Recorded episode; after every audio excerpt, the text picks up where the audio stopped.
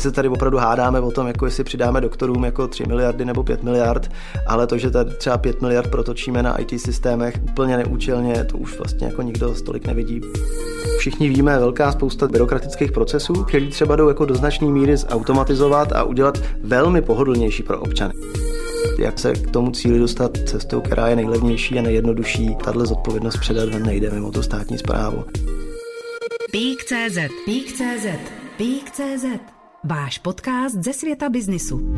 Vítám vás u podcastu ekonomického serveru Pík.cz, který věnujeme digitalizaci, a to hlavně veřejné zprávy. Mým hostem je Jakub Nešetřil, úspěšný biznismen, který vybudoval technologickou firmu Apiary, poté ji prodal americkému obrovi Oracle, v kterém následně zastával pozici viceprezidenta produktového vývoje. Vrátil se domů, založil platformu Česko Digital združující přes 12 vývojářů, designérů nebo produktových manažerů, s kterými se nyní snaží podpořit technologický rozvoj státu i samotné společnosti. U mikrofonu Jan Strouhal. Pík.cz Pík.cz Posloucháte váš podcast ze světa biznisu. Dobrý den, Jakube. Dobrý den. Je na tom Česko, respektive česká veřejná zpráva opravdu tak špatně z pohledu digitalizace, že potřebuje pomoc zvenčí? Já si myslím, že na tom špatně je, ale na druhou stranu není jediná, kdo je na tom špatně. Státní IT je problém ve spoustě zemí na světě a myslím si, že to částečně je prostě systematický problém toho, jak stát funguje a taky samozřejmě toho, že IT je teďka velmi rychle se rozvíjející obor, takže stačí být třeba o pět let pozadu, o pět let zastaralý a už je to jako drastický rozdíl. Ale my jsme přesvědčeni, že tady je opravdu velká propast jako kulturní i jako znalostní a expertní a že je státu, ale vlastně nejenom státu, ale i neziskovým organizacím a celému tomu dobročinnému sektoru opravdu hodně jak pomoct. Česko je ve světě obecně známé jako líheň technologických talentů. Technická vzdělanost je tu vlastně na vysoké úrovni. Přesto vy jste o tom hovořil, jsme na té úrovni digitálních veřejných služeb, řekněme na chvostu žebříčku mezi zeměmi Evropské unie, nebo určitě v té druhé polovině. Kde je podle vás teda ten hlavní důvod toho výsledku? Vy už jste to naznačoval možná v té předchozí odpovědi. No tak jako myslím si, že částečně to třeba je i v netechnické jako způsobený netechnickými obory. Um, já si myslím, že si asi nikdo z nás náš stát neoznačí jako inovativní třeba. Jo? A um, jakoby ta rychlost akceptace změn třeba hodně souvisí s tím, jak moc tomu státu věříme, jak moc jsme ochotní ho nechat třeba něco zkoušet a inovovat versus čeho jenom budeme penalizovat a kontrolovat a auditovat. A potom samozřejmě, jako pokud um, to nastavíme do toho módu, že nás nejvíc zajímá, aby někdo náhodou někde něco neukrad a budeme všechny jako velmi analyzovat a auditovat, tak potom ty lidi se hodně nastaví do toho defenzivního módu, kdy se vlastně snaží jako pokud možno nic neskazit a v takovém prostředí se velmi těžko zkouší nové věci. Pík.cz Pík.cz pro posluchače, kteří vlastně nejsou v tom digitálu tolik zběhlí, eh, bych možná rád přiblížil to, proč by stát měl usilovat vlastně o tu digitalizaci, respektive jaké výhody přinese a co by se stalo, kdyby, kdyby jsme nedigitalizovali a neinovovali. Já myslím, že plně nejlepší eh, je na to podívat se třeba, co ta digitalizace dělá eh, ve vašem běžném životě, ve vašem běžném jako zkušenosti a co dělá v biznisech, jo, co dělá jako v, v, v, v komerčních firmách. A dneska v podstatě nenajdete větší firmu na světě, která by intenzivně neinvestovala do digitalizace. A není to kvůli tomu, že to je nějaký buzzword nebo že to dělají všichni ostatní, ale je to kvůli tomu, že to za A snižuje náklady a za B to zvyšuje tu zákaznickou zkušenost. Jo? Takže prostě před lety, když jste si chtěl vzít taxíka, tak jste musel někde volat na centrálu, tam jste čekal 20 minut, než vás nějaká otrávená operátorka propojila a potom tam ten taxík nepřijel. Dneska vytáhnete mobil, tam vám prostě vyskočí taxík a teď koukáte na to, jak tam takhle jede po té mapě a přijede k vám. Jako ta zákaznická zkušenost je jiná. To samé s nakupováním, že jo, prostě si vytáhnete jako v mobilu Alzu a tam si něco nakoupíte a oni vám to zítra ráno přivezou, nebo rohlík, nebo prostě jako jo. všichni tyhle ty příklady známe a je to opravdu ta kombinace toho, že pomocí těch technologií jde něco drasticky zautomatizovat, zlevnit, zjednodušit a může to být, jako výsledek může být buď to, že ty věci jsou levnější, anebo že ty věci jsou pohodlnější, a v ideálním případě obojí. A u té státní zprávy specificky je, jak všichni víme, velká spousta jako byrokratických procesů, který třeba jdou jako do značné míry zautomatizovat a udělat velmi pohodlnější pro občany. Jo? Já mám třeba takový hezký příklad.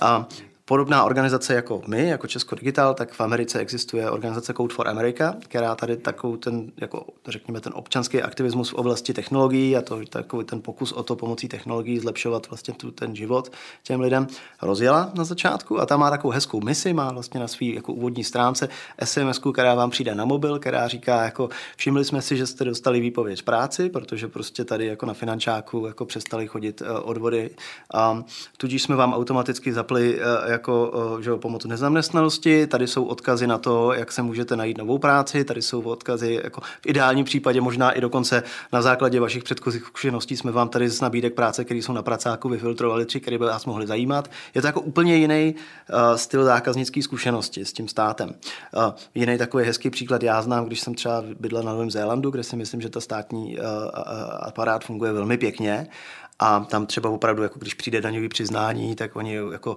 že to daňový přiznání z větší části se staví za vás, doporučí vám ho, chovají se k vám, jako kdyby to byla firma, která vlastně chce, abyste ji zaplatil, tak prostě jako opravdu je okolo toho servis, hotline 24-7, kdybyste měli jakýkoliv otázky, jako měsíc předtím, než je potřeba dát daňový přiznání, tak vám napíšou, po, poděkujou vám, že platíte daně, že jako ten, ten vztah je úplně jiný. A samozřejmě část toho je kulturní, prostě my ten stát nesnášíme, on nesnáší nás a on nás buzeruje a my ho buzerujeme, ale um, část z toho je uh, i ta technická, že opravdu jako těma technologiemi jde ten stát velmi výrazně zefektivnit, zlevnit a zároveň ta zákaznická zkušenost může být lepší, takže si myslím, že v tomhle se nelíší ten biznis od toho státu. Vy jste tady zmínil země jako Spojené státy, Nový Zéland, kde bychom se my měli v zahraničí inspirovat? V rámci té Evropy je to to omílané Estonsko například? Není.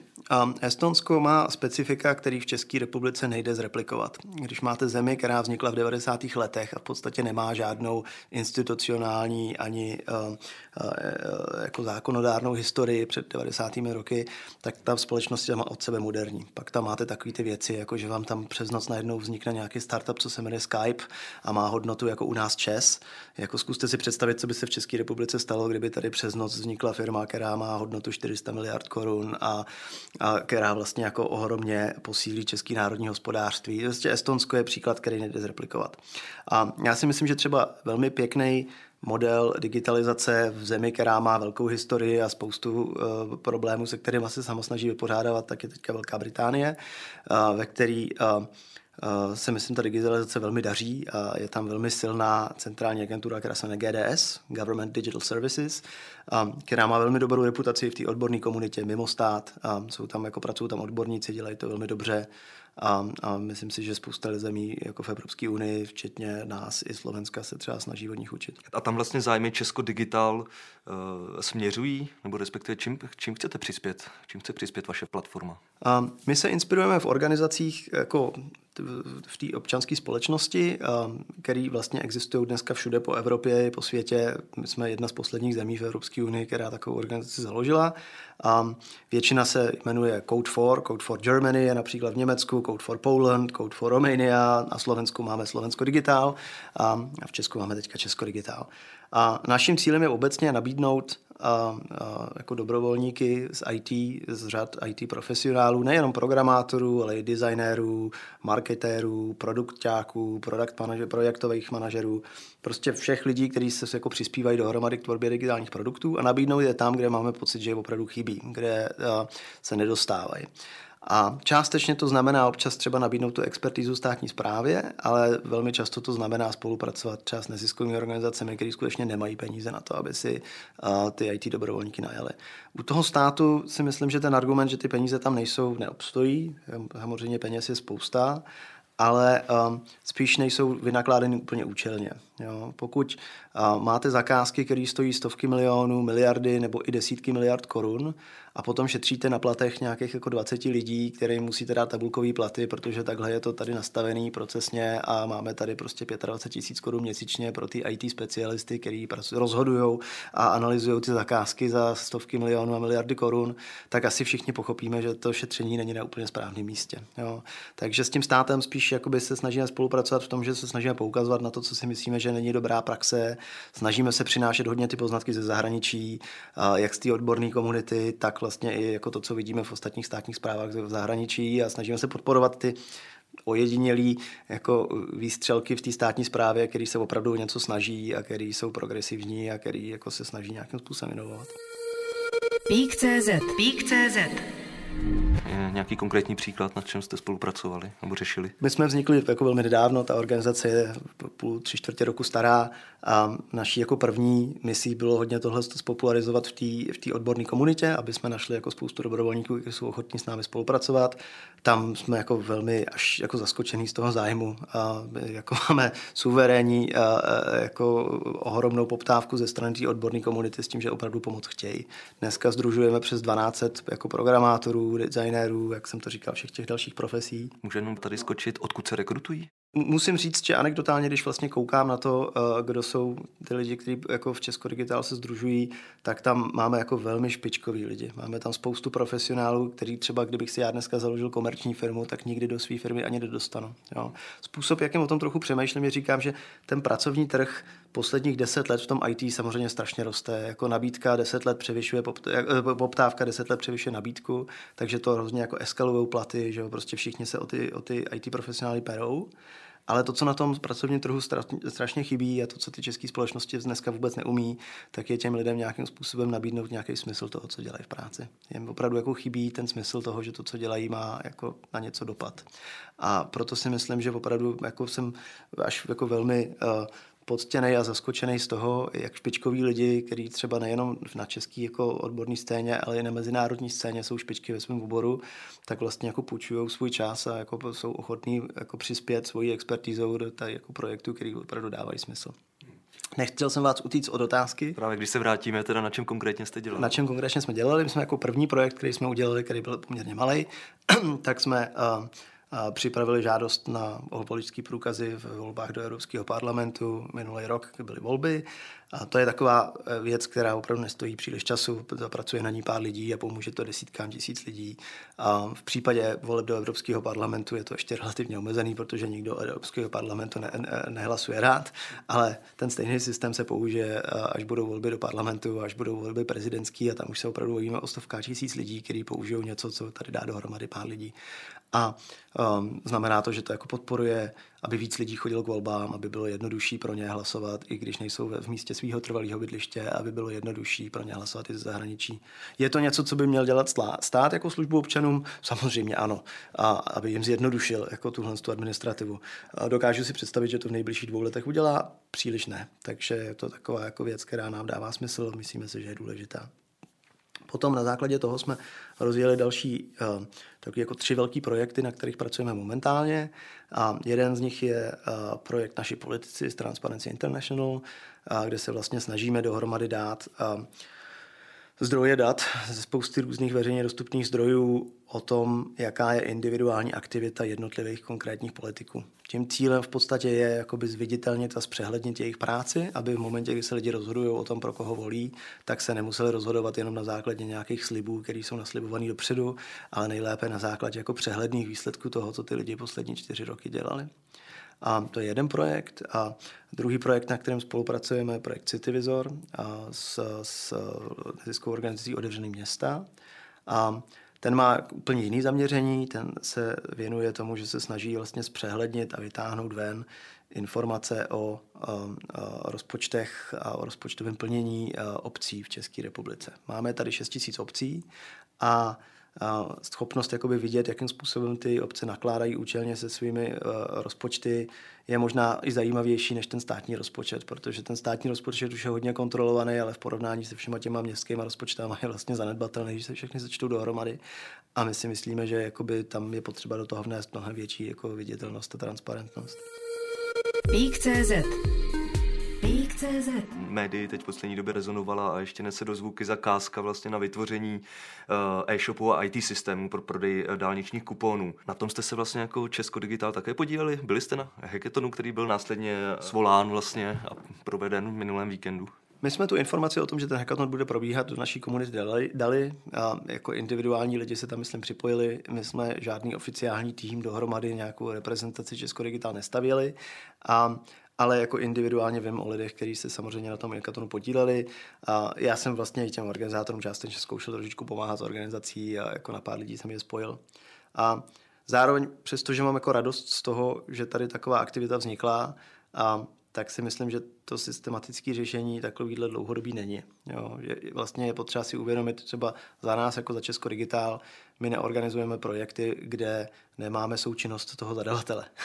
a tady vlastně se ten hackathon udělal bez jako součinnosti se státem. Stát samozřejmě jako nejdřív se na to tvářil, že to je úplná blbost. A kdyby nevzniknul ten ohromný mediální tlak a vlastně to ohromné naštvání té společnosti, že takhle to dál dělat nejde, tak by nejspíš jako se ministerstvo dopravy jako z, velmi suverénně vysmálo nějakým jako víkendovým aktivistům, kteří tady dali dohromady nějaký jako prototyp e-shopu.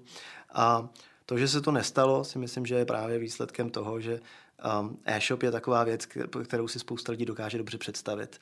A když děláte agendový systém ministerstva spravedlnosti za několik miliard korun, tak nikdo neví, jestli je dvě miliardy dobře nebo špatně.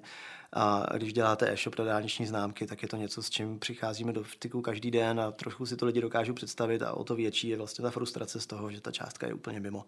Ale pro nás je to jako špička ledovce. Ten, te, v tom IT se protočí mnohem víc peněz než 400 milionů a v příštích letech tam jako teďka se rozjede opravdu velký investování, protože jsme vlastně přijali zákon o právu na digitální službu na konci minulého roku a ten nám teďka vlastně dává zákonnou povinnost do pěti let zdigitalizovat celou agendu státní zprávy všechny věci, které přichází do styku s, jako s uživatelema, tak musí být digitalizovaný. Vám to vlastně dává právo na to říct, pokud stát po mně něco chce, tak musí mi dát možnost tohle dělat digitálně. Jo. A to teďka opravdu znamená, že se rozjedou masivní investice do digitalizace zleva zprava v té státní správě, což na jednu stranu je dobře, protože jsme skutečně jako po, po, po, v pozadu, ale já mám velkou obavu z toho, jaký bude výsledek, pokud se k němu bude přistupovat s takovouhle expertízou a s takovouhle kvalitou práce a jako u toho e-shopu. Takže pro mě je to trošičku zástupný problém a nejde o ten e-shop, nejde o ten víkend, nejde o ten hackathon na ty dobrovolníky, a jde o to, aby se takovéhle věci neděly do budoucna, protože tady bojujeme o miliardy a desítky miliard korun nebo nějaký stovky milionů. Hackathony asi nejsou cestou, ale jak se k tomu dostat? Hackathony jsou užitečné jako ve spoustě oblastí, ale eh, já si vždycky snažím vysvětlovat jak státu, tak těm neziskovým organizacím, že pokud věci jdou dělat komerční cestou, tak samozřejmě budou fungovat lépe. A dávat tady dohromady věci s nějakou jako skupinou dobrovolníků je prostě ta nejzaší varianta, když už na něco opravdu nejsou peníze. A ten hackathon, který teď proběhl, tak není to dlouhodobý řešení, jak by se měly státní zakázky dělat. Samozřejmě to si asi všichni jako chápem, a on má tu hodnotu v tom, že prostě ukázal na ten drastický rozpor mezi tím, co může vzniknout jako ve skupině kvalitních jako profesionálů a jakým způsobem k tomu zadávání a výběrovému řízení těch jako IT zakázek přistupuje stát. Já když jakoby koukám na to, a to pro nás lidi, kteří se tomu věnujeme déle, tak tohle není překvapivé. A pro nás je vlastně překvapivé, jak moc jsou z toho v šoku všichni ostatní teďka, protože my to říkáme už poměrně dlouho. Ale um, je dobře, že to teďka vyhryzlo do pozornosti, je dobře, že je vidět, jak strašně neskutečně velký peníze se v tom protočí. My se tady opravdu hádáme o tom, jako kolik, jako jestli přidáme doktorům jako 3 miliardy nebo 5 miliard, ale to, že tady třeba 5 miliard protočíme na IT systémech úplně neúčelně, to už vlastně jako nikdo stolik nevidí, protože je to těžší tomu rozumět. A já si myslím, že opravdu je potřeba se systematicky začít věnovat tomu, aby se vylepšila úroveň vlastně jako a kvalita těch lidí, kteří v té státní správě pracují, kteří na těchto těch zakázkách jako se spolu podílejí. Protože um, něco z toho jde um, jako vysoutěžit ven do komerčské komerčním zadavatelům, ale ta analýza toho, co je vlastně potřeba udělat, to rozmyšlení toho, jak to udělat, jak vlastně se k tomu cíli dostat cestou, která je nejlevnější a nejjednodušší, to jako vlastně jako tahle zodpovědnost předat ven nejde mimo tu státní zprávu. Tam ani nejde pořádně rozumně nastavit nějaký incentivy pro ty komerční dodavatele, aby se vlastně snažili tu zakázku tomu státu zlevnit. Ten tlak na to zlevnění, na tu efektivitu a na to, aby věci fungovaly dobře a aby to bylo užitečné pro ty občany, to musí přijít zevnitř z toho státu. A v tomhle ohledu je tam opravdu jako zoufalá potřeba vybudovat tým, který je jako o generaci no, novější, modernější a schopnější. Pík.cz Pík.cz Posloucháte váš podcast ze světa biznisu. Dokáže ale stát vlastně tyto odborníky, odborníky zaplatit? Obavíme, jaká je situace vlastně na trhu práce, zejména mezi technologickými firmami, když to řeknu o technologické lidi nebo talenty je zájem všude. Tak já myslím, že se trošičku bavíme o tom, um, jak moc se dá, eh, jak moc se může podařit udělat třeba jako jedno místo, kde úplně jako neplatí stejný pravidla, jako platí v jiných oblastech.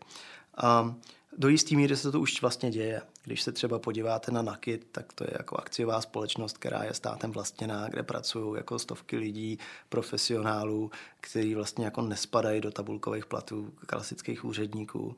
A když se podíváte třeba na Prahu, na hlavní město Praha, tak to má v podstatě veškeré svoje jako složitý IT věci eh, u operátora ICT, což je akciová společnost, která je městem vlastněná.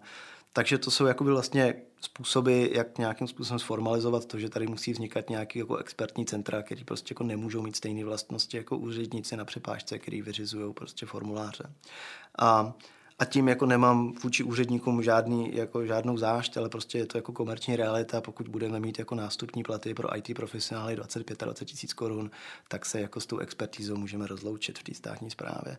A je to opravdu šetření na nesprávném místě, protože potom tady máme jako naprosto neadekvátně placený lidi, kteří rozhodují o zakázkách za stovky milionů a miliardy korun, kterým nerozumí ani rozumět nemůžou a okolo nich běhají do, jako kolečka ty vysoce placený manažeři IT firm, který berou jako 150 tisíc měsíčně a samozřejmě, že tam potom není jako vůbec jako rovný partner, který by jim jako dokázal tlačit zpátky na tu cenu a nějakým způsobem ji zlevňovat a, a kvalitně tu zakázku řídit.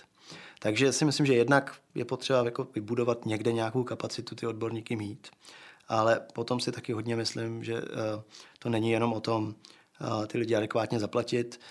Já si dokážu představit, že jsou ochotní třeba přijít do té státní zprávy i s nějakým jako lehkým snížením platu, i když jako na 20 tisíc měsíčně se asi nedostaneme nikdy, ale pak je taky hodně důležitý jim vybudovat dostatečnou svobodu, jo, aby skutečně měli možnost v té státní správě něco ovlivnit.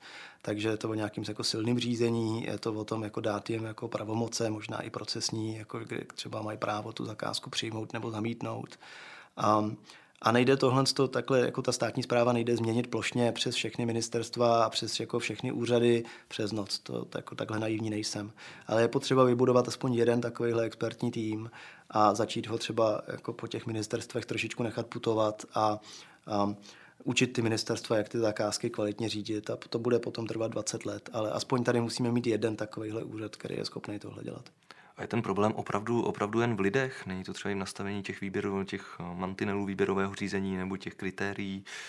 Vůbec procesů celkových? Eh, samozřejmě. I procesy, i možná jako v extrémních případech, možná i legislativa je potřeba změnit, ale myslím si, že to skutečně začíná od těch lidí. Jo, v momentě, kdy máte dobře nastavený procesy, kdy máte tady jako eh, kontrolní mechanismy, ale máte lidi, kteří do těch zakázek jako dovnitř vlastně nevidí, vůbec nemají představivost, co je správně, co je špatně, jak by ty věci šly dělat jednodušejc, tak, eh, jako, tak po nich chcete nemožný. To je jako, včera jsem si povídal s jednou právničkou a bavili jsme se o té transparentnosti IT zakázek a ona mi říkala, jako, a já ji stela chápu, říkala, u IT zakázek ty právníci prostě nejsou schopní absolutně žádným způsobem do tohohle vstoupit a přispět, protože je to prostě úplně jako že, černá krabička, tam jako nikdo nerozumí, co se vnitř děje.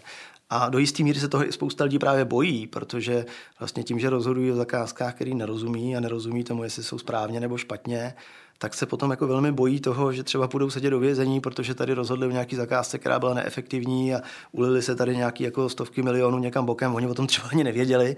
A, takže já občas trošičku to tak jako lakonicky shodnu tím, že teďka žijeme v té státní správě v takovém jako post-open card stínu, jako, kdy, kdy vlastně jako na základě té ohromné aféry o, okolo open card a jako těch velmi neúčelně vynaložených prostředků v open card aféře, tak vlastně ta státní zpráva si zvykla na to, že IT je ten, ta, ta příležitost, kde prostě se zapletete do komplikovaných věcí, kterým nerozumíte a kde budete potom persekuovaný. Takže od toho všichni dávají ruce pryč. Nikdo ty IT zakázky dělat nechce. A, a už vůbec nikdo nechce zkoušet něco nového v těch IT zakázkách. Když už teda jako vám se vám stane to neštěstí a jste za nějakou IT zakázku zodpovědný, tak se to snažíte dělat úplně přesně tak, jako to dělali všichni před váma, protože, protože potom vás nikdo z ničeho nemůže obvinit. Jo. A když tam potom jako přijdete a řeknete, šlo by to dělat levnějc, je potřeba to dělat jako agilně, je potřeba jako vlastně průběžně zjišťovat, eh, co, co je potřeba na té zakázce udělat. Nejde, není možný ji dopředu perfektně vyspecifikovat, protože ani vy sami nevíte, co přesně potřebujete. To jsou věci, které jsou v té odborné komunitě známé jako minimálně 10-15 let a je, je, panuje na tom jako naprostá schoda napříč jako celým odborným uh, trhem. Uh, možná víc, než tady panuje schoda na globálním oteplování. Ale ale, um, ale prostě jako v tom státě je těžké tyhle věci prosazovat, protože ty lidi se opravdu bojí. Protože oni říkají, my jsme to takhle nikdy nedělali a, a, a my to takhle dělat nechceme. A když už náhodou najdete někoho z té jako IT specializace, kdo je ochotný něco zkusit, tak mu to zabije právní oddělení, protože řekne přesně to samý. My jsme to takhle nikdy předtím nedělali, to vypadá nebezpečně. Možná, co se stane, až přijde nejvyšší kontrolní úřad a obviní nás toho, že to je neúčelně vynaložený. Co se stane, až přijde jako úřad pro ochranu hospodářské soutěže a řekne, že jsme to nevysoutěžili transparentně. Jo, takže jako je tam velká rezistence vůči změně. Právě protože se toho lidi bojí. Říkáte, že stát by se měl vlastně spoléhat na, na svoje odborníky, nebo by se měl vytvořit nějaký tým nebo nějakou základnu, základnu lidí. Té spolupráci s tím soukromým sektorem moc teda nakloněni eh, nejste v tomto ohledu. Není to vlastně možná trošičku proti tomu, co, co teď děláte? Vůbec ne. Já, já um, jsem přesvědčený, že s tím soukromým sektorem určitě spol, třeba spolupracovat je. A to stát konec konců dělá. A dneska víceméně téměř jako 100% IT zakázek nebo věcí, které ve státní správě vzniknou jako IT, tak jsou vysoutěžený ven. Ta kapacita vyvíjet něco interně je relativně minimální. Nicméně praxe, zase jako dlouhodobě praxe nejenom ve všech státech jako v okolí a v těch, kterých se inspirujeme ze zahraničí, ale i v Čechách ty zakázky je velmi dobře vidět, že ty zakázky, které jsou jako čím větší procento lidí, kteří na té zakázce pracují, je uvnitř té státní zprávy, tím je vyšší šance, že ta zakázka bude kvalitní a že ten výstup bude kvalitní. Ale máte tam jako krásný paralely i v tom biznesu. Jo? Jako celá digitální transformace je dneska o tom, že ty firmy na začátku si řekly, eh, musíme investovat do technologií, aby jsme nezastarali, budeme kupovat víc Microsoft Office a Microsoft Windows a tady nakoupíme nějaký databáze a dáme pětkrát víc peněz na IT, než jsme dali předtím. A postupně docházejí k tomu, že není možný jako investovat do, toho, do těch technologií, ale že je důležité investovat do těch lidí.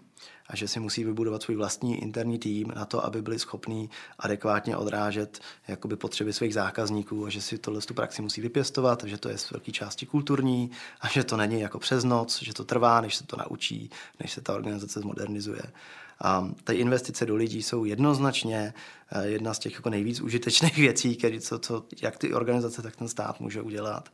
A, a aby to nebylo jenom něco, co si tady nešetřil, vymyslel na základě toho, co on si myslí, tak my jsme vlastně vzali a přeložili teďka příručku uh, americké agentury 18F, což je právě takováhle digitální agentura americké státní zprávy, která chodí mezi jednotlivými ministerstvama a poskytuje ten tým expertů s těma nejnovějšíma zkušenostmi moderního řízení IT projektů a konzultují s nima vlastně ty klíčové zakázky v té státní správě. A oni napsali krásnou příručku, velmi čitelnou, krátkou, jako 30 stránkovou a pro mě je to jako pohlazení na duši to číst, protože to jsou jako opravdu jako neskutečně hluboký vhledy do toho, jak jakým způsobem minimalizovat riziko těch IT zakázek. Ta příručka se vlastně v originálu jmenuje jako De-Risking Custom Technology Projects, takže je to jako odstraňování rizika u technologických projektů, které jsou vyvíjeny na zakázku. A jedna z těch prvních jako věcí, co tam jako píšou, je investujte do lidí, ne do technologií. Je tady vlastně ale k tomu, k takovým změnám politická vůle? Jak jsou k jednání s vámi vlastně politici mm, obecně nastaveni? Já myslím, že určitě čím více jdete eh, jako směrem od té odborné uh, veřejnosti anebo i těch odborníků v té státní správě jako směrem k té jako politické reprezentaci, tak platí taková ta okřídlená poučka, že slibem nezarmoutíš. A je, jak moc jsou ty sliby jako reálně potom jako uh, vymáhatelný nebo dodržovaný nebo jako skutečně proveditelný, to už jako druhá věc.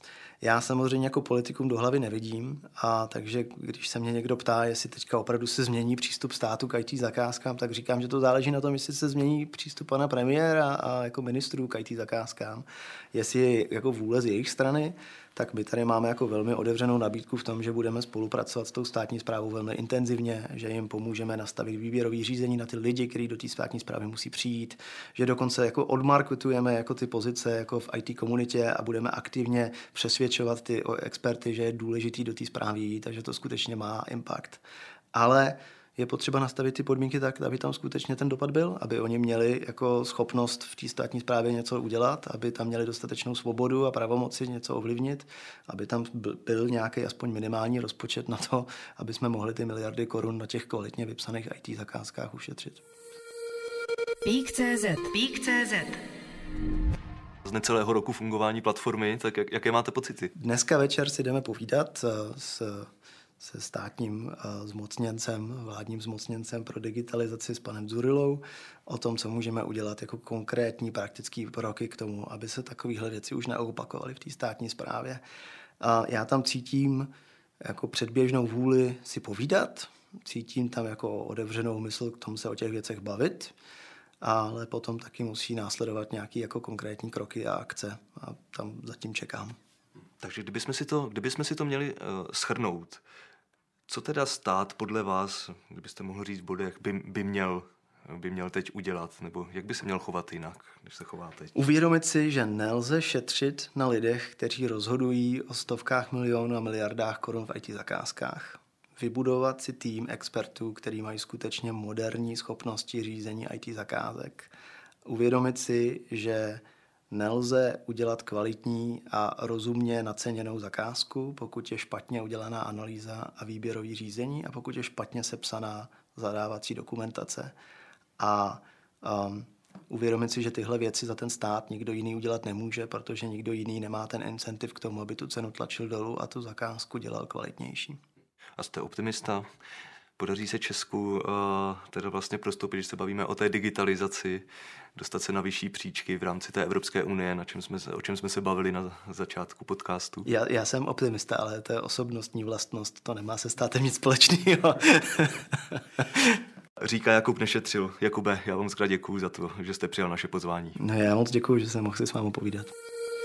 Pík.cz Pík.cz Poslouchali jste váš podcast ze světa biznisu. Další ekonomické a biznisové zajímavosti najdete na peak.cz.